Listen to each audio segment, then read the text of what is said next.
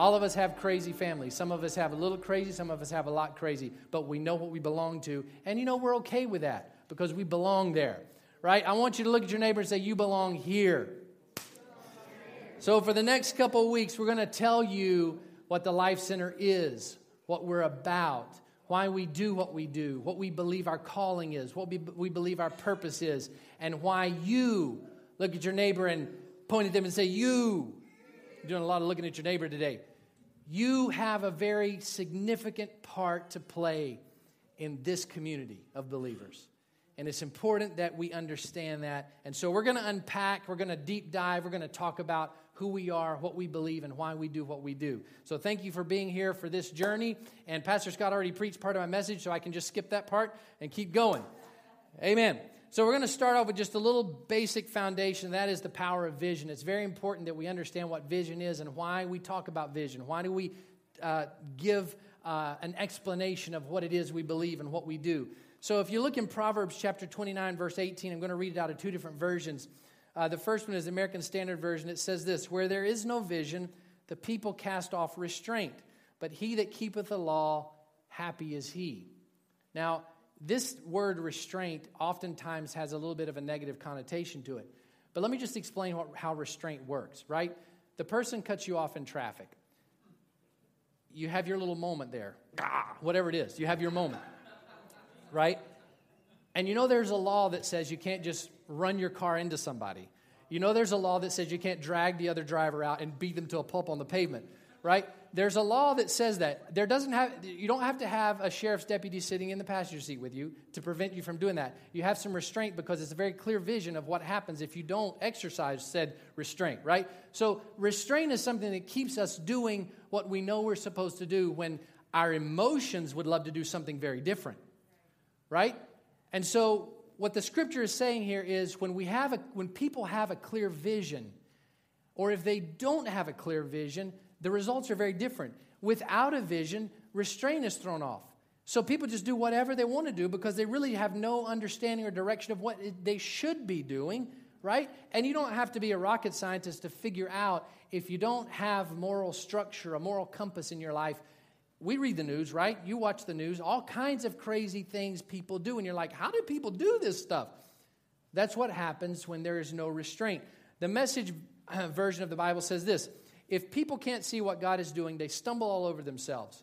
But when they attend to what He reveals, they are most blessed. Right? That's very easy to understand. When we understand what God is doing and we follow what God is doing, we have blessing in our life. It's a very simple formula, right? So the reason why we talk about vision is because it all begins with a why.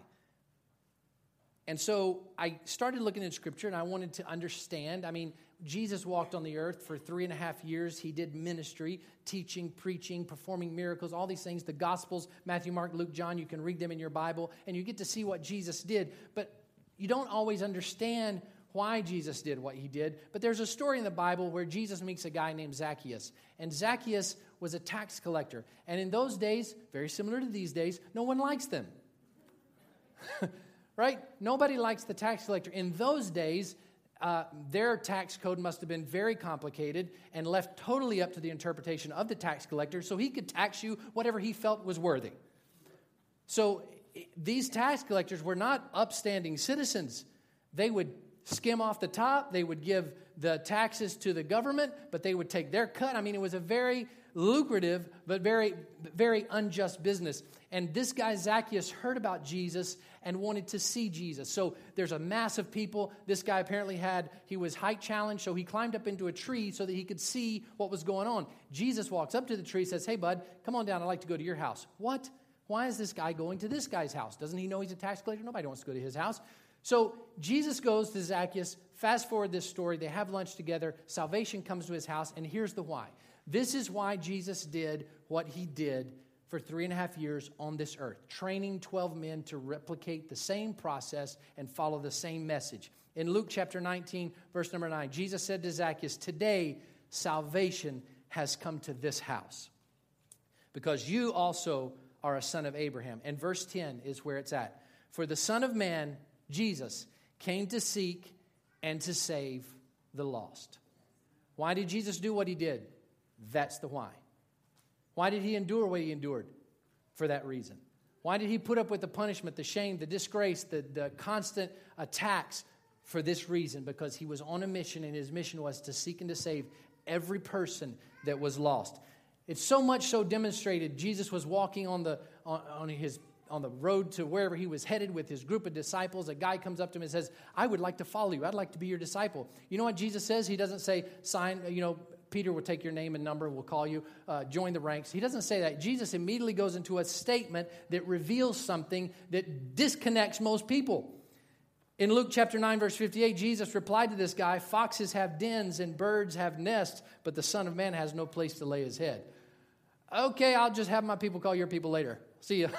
right? The why drove Jesus to live a life that most people would not live because he came for a purpose.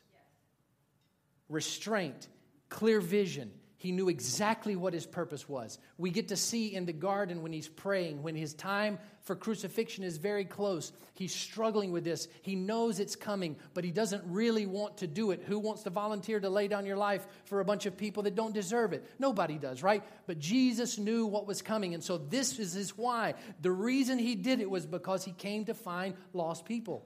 And so he endured, the Bible said, the shame of the cross because there was a joy on the other side of that, and that was people finding him. Right? So it's very clear that vision is very, very important to every part of our life, especially our walk with Christ. We don't just know Christ so we don't have to pay for eternal judgment someday. No, we know Christ and we experience his salvation and redemption so that we can turn around and help someone else, right? That is what our purpose is. So we're going to go through the next four weeks, four things we're going to cover. The first one is this know Jesus.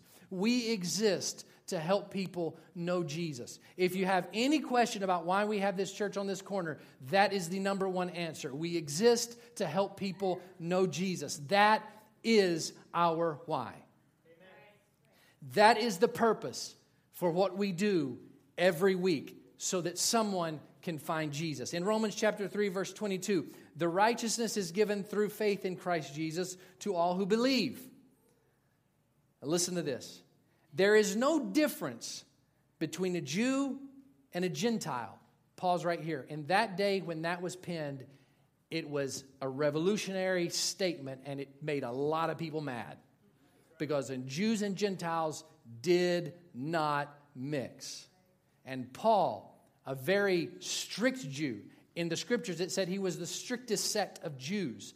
He is writing this and he says there is no difference between Jew and Gentile. And here's the common denominator for all have sinned and fall short of the glory of God. We all approach the cross on the equal playing field of every one of us are sinners. It doesn't matter what your nationality is, it doesn't matter what your background is, it doesn't matter what your bank account says. We're all the same when it comes to that. And verse 24, but here's the amazing thing all the same, no difference, all are justified freely by his grace through the redemption that came by Christ Jesus. Yes, we're all sinners, but guess what? We're all also able to be saved through the redemptive work of Jesus Christ. So we exist to help people find Jesus. In John chapter 14, verse 6, Jesus answered. He was talking to his disciples. He said this I am the way, the truth, and the life. No one comes to the Father except through me. This is the message of the gospel. Why do we exist? So that people can know Jesus, so that people can find salvation. We want people to understand that there is hope for this mankind that is fallen and broken, and Jesus is that hope. That is why we're here. So if you ever ask one of the pastors, why is the church here? That's the answer. It's because we want people to get to know Jesus. I'll just give you a little peek behind the curtain. Every weekend, every Sunday, there's a lot of stuff that goes into the, the process of having a Sunday morning experience that you guys participate in. The worship team, the folks upstairs, the folks in the foyer, all the, the pieces that work together. And the reason why we spend energy and time on working on that weekend event, that hour and a half that you spend here, the reason why we invest the time and energy, does anyone know the why? Man, I want to start back at the beginning again. this is going to be a long Sunday. know Jesus, right? The reason why we put the energy into it is because we want somebody to find Christ. That's why we do it. We can't do it kind of half heartedly. We can't just sort of give some energy to it. No, it's our purpose, it's our why. We want someone to know Jesus. Everything we do is about helping get someone to know Jesus. There's upstairs right now, all of your kids, all of you that have little kids that drive you crazy for an hour and a half on Sunday, they're not your problem. because you pass them off to these lovely people upstairs that leave church on Sunday think, I'm never going back there again. You know, if you see the guys that are working upstairs pouring into your kids, that's a huge blessing and it's a sacrifice and they're giving of their time, not because they just absolutely love kids. Maybe they do. I think they do. No, I'm just kidding. Of course they do. They do it because there's a why. They want those kids to hear about Jesus. They want them to know Jesus. And they want you, the parents, to be able to sit in an environment where you don't have to be distracted for a few minutes and you too can know Jesus. There's a reason why they spend energy to make the place inviting because they want people to know Jesus. How many of you guys love whenever you walk in the door and there's snacks out there and the coffee's fresh and it always smells good?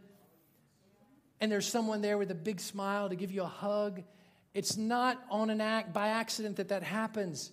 It's very strategic. It's on purpose. Come fall, it'll smell like pumpkin spice out there. We planned that. It wasn't an accident. Someone went to the store and bought a plug-in that smells like pumpkin spice, and Starbucks gets the benefit, right? Because everybody's craving a Starbucks pumpkin spice latte after church, right? The reason why we do it is because someone that walks through the doors, that first impression may introduce them to Jesus. That's why we do it. So thank you for being a, being a part of this and volunteering to serve your time because somebody's going to find Christ. And it'll be because of the small things that we do to make that happen. Somebody mows the grass. Somebody makes sure the place looks good because we want people to know Jesus. Our production team sits back there and they struggle and they have a hard time and things are challenging sometimes, but they do the best that they possibly can to improve and increase so that it creates an environment so that people can find Jesus. You say, Pastor Andrew, that stuff's a bunch of busy stuff. Well, what if we didn't do it? You say, is this the only place someone can find Jesus? Absolutely not.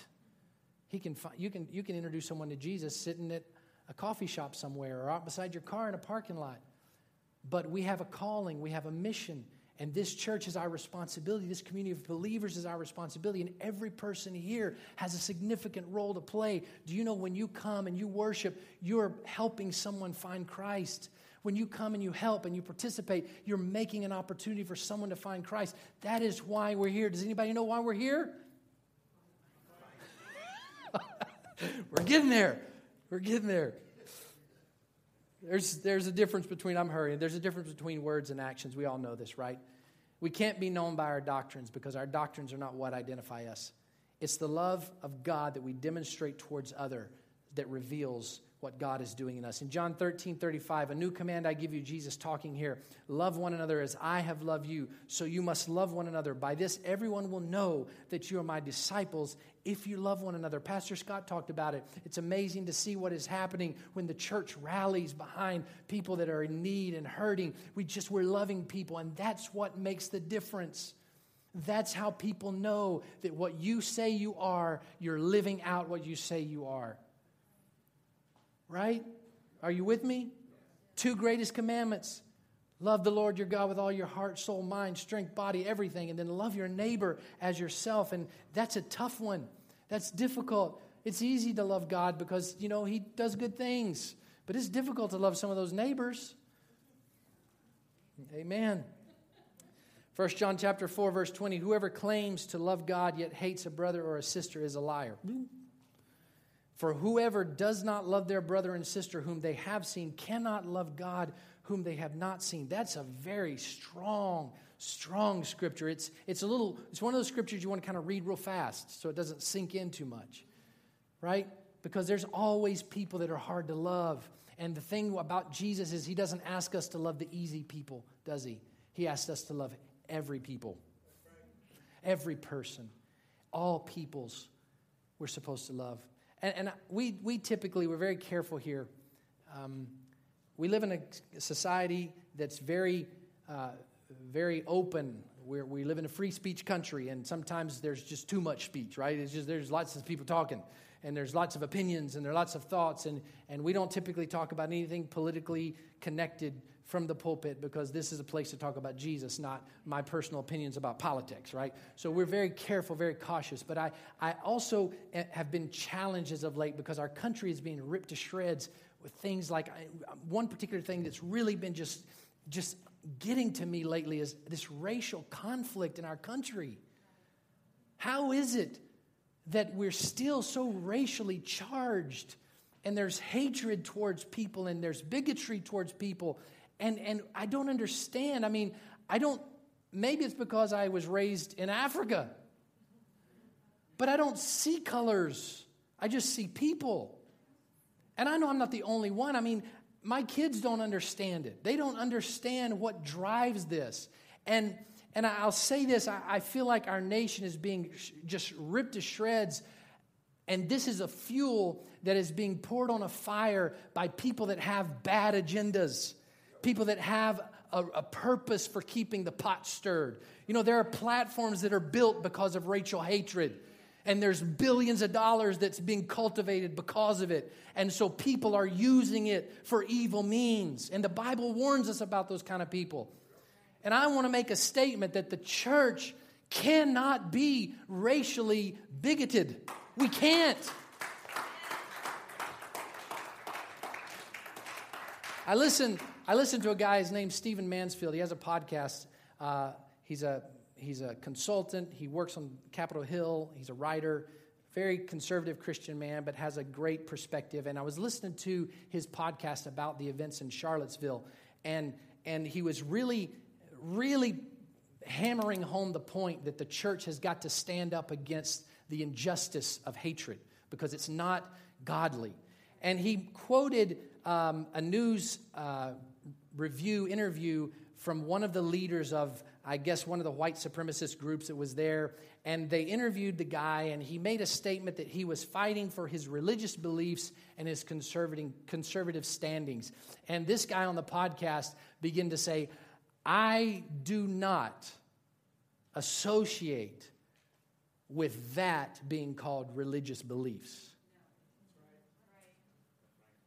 Racial hatred is ungodly, it is sinful, and it has no place in the kingdom of God at all.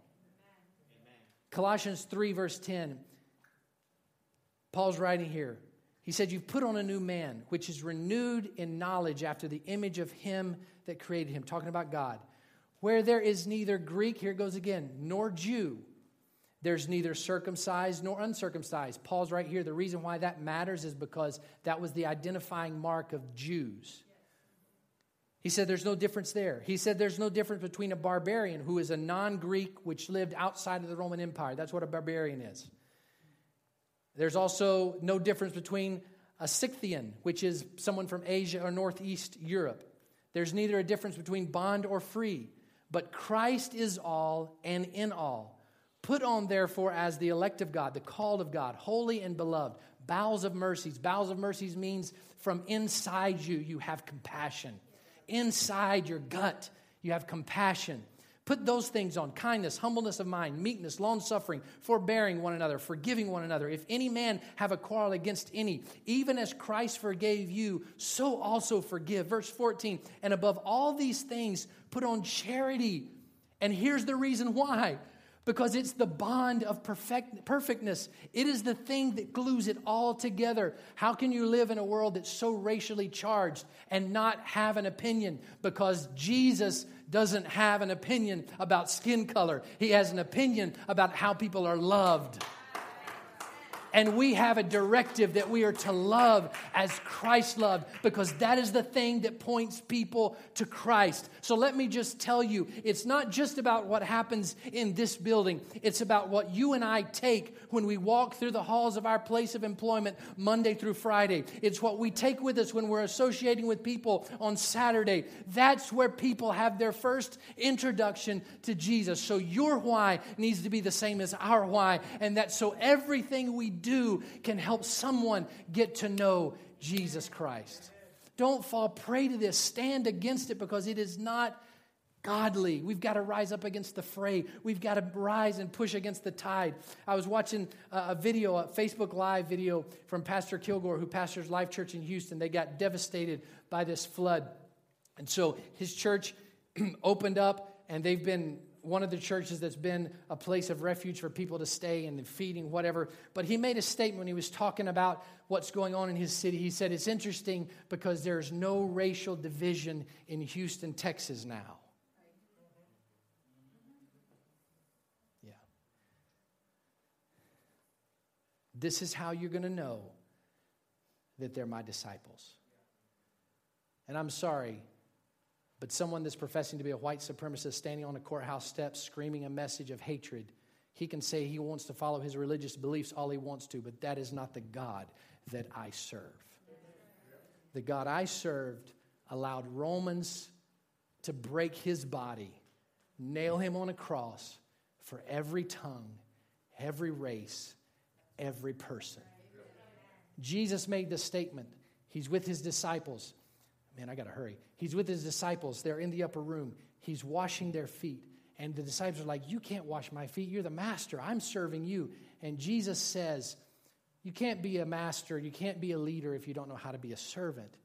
And then he said, I'm doing this as an example for you to follow. If the one that can save me from my sins chooses to love unconditionally, guess what my mandate is? Everything we do, everything we do is to help someone find Christ. Worship team, you guys can come. We live in a climate that's very charged politics, opinions. And here's where the problem really begins is when we can't have a conversation with someone whose opinion is different from ours without hating that person. Folks, we've got to be careful. There's a world that doesn't know Jesus, and you and I have been called to be light to a world that's dark, to be salt to a world that's flat and bland. And the way we do it is to live a life that attracts people to Jesus Christ. Make sense? It can be a tough pill to swallow, I know. And I know that not everybody is going to come in these doors, and not everybody is going to find Christ at this church. But everywhere you and I go, we are meant to be a light to point someone to Christ. So everything we do is about helping someone find Jesus Christ. Stand with me, please.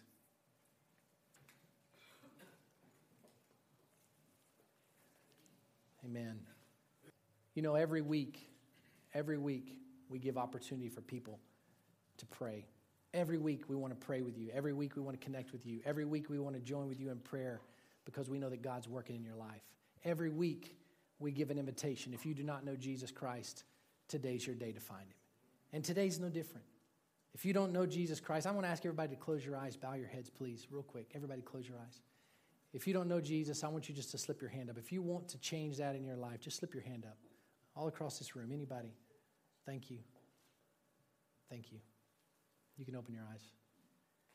Today's a day of change, transformation in your life. If you don't know Christ, I'm telling you, it'll change your life forever. And those of you that call the Life Center your home, I just want to say this we can't do what we've been called to do without you. I don't want you to think that coming here and just attending is the end all for you. No. Because as long as we meet on Sundays, we're here for one purpose. And what is it? To help someone know Christ, right? To help someone know Jesus. And you play a huge role in that. What difference does it make if the grass isn't mowed? A huge difference. What difference does it make if, the, if it smells bad in the foyer? A huge difference. Everything we do is to help connect someone to Jesus Christ. We meet people like Jesus did at their level. In Scripture, you seldom find Jesus preaching in the church. You mostly find Jesus out where people were. Sitting by the seashore where the fishermen were, that's where he was. Hanging out in the marketplace where people were busy about their day, that's where he was. Because that's where hope needs to go.